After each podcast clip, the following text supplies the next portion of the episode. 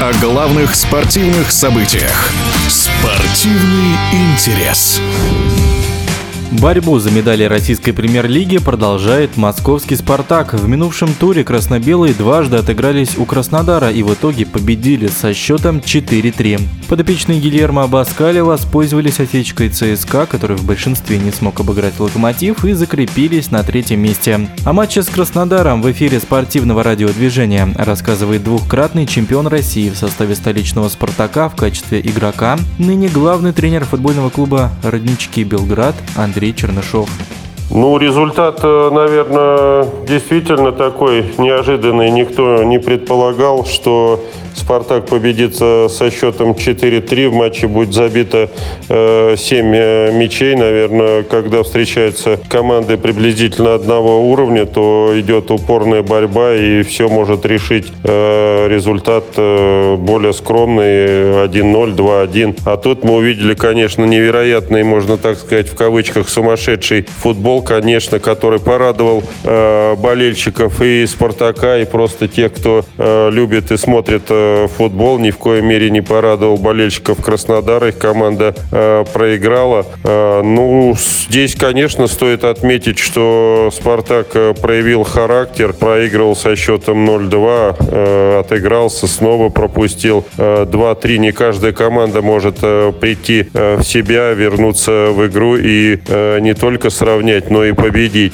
Сыграли, конечно, замены положительную роль в пользу «Спартака». Те футболисты, которые вышли на замену, они усилили э, командные действия и э, смогли переломить ход встречи и помочь команде достичь победы. Поэтому, конечно, наверное, никто такого результата не ожидал, но когда команда выигрывает, когда команда борется, то она заслуживает этого. Они не опустили э, руки при э, том, когда было сложно, боролись до конца. И, конечно, тогда всегда мы отмечаем команду-победительницу и говорим, что э, это заслуженная победа.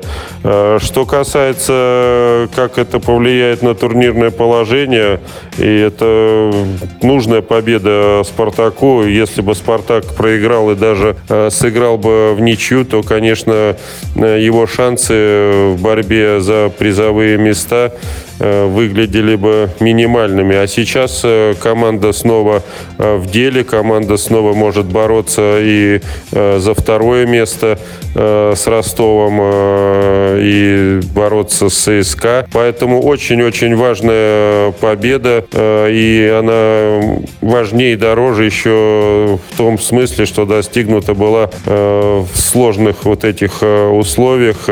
Пришлось проявлять характер, пришлось э, играть через «не могу». Э, поэтому я считаю, что команда, конечно, которая вот так играет, как играла «Спартак» и боролась, она заслуживает э, такой победы. Вы знаете, конечно, уже не стоит говорить о том, что «Спартак» поборется за чемпионство, хотя в футболе все бывает. Если так пофантазировать, «Зенит» все проиграет, а «Спартак» выиграет, то он станет чемпионом. Но есть еще Ростов, есть еще ЦСКА. Ну, наверное, да, это из области фантастики, хотя футбол всегда преподносил сюрпризы. Но даже не несмотря на то, что потеряны шансы в борьбе за чемпионство, нужно постараться занять место как можно выше. Второе, это э, тоже будет э, считаться э, успехом, когда было много очков потеряно в весенней части чемпионата.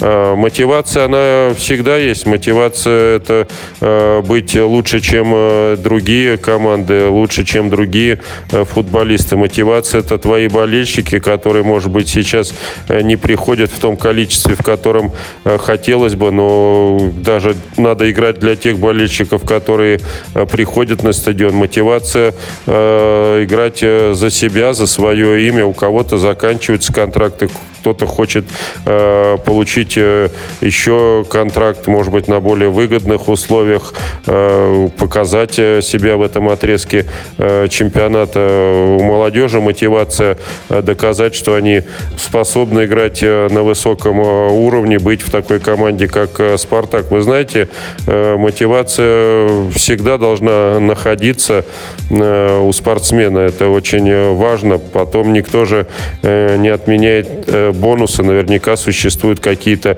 премиальные за достижение определенного э, результата. Поэтому вот где мотивация. И футболисты, выходя на очередной матч, всегда помнят об этом. И поэтому это должно их заставлять хорошо играть и добиваться положительного результата.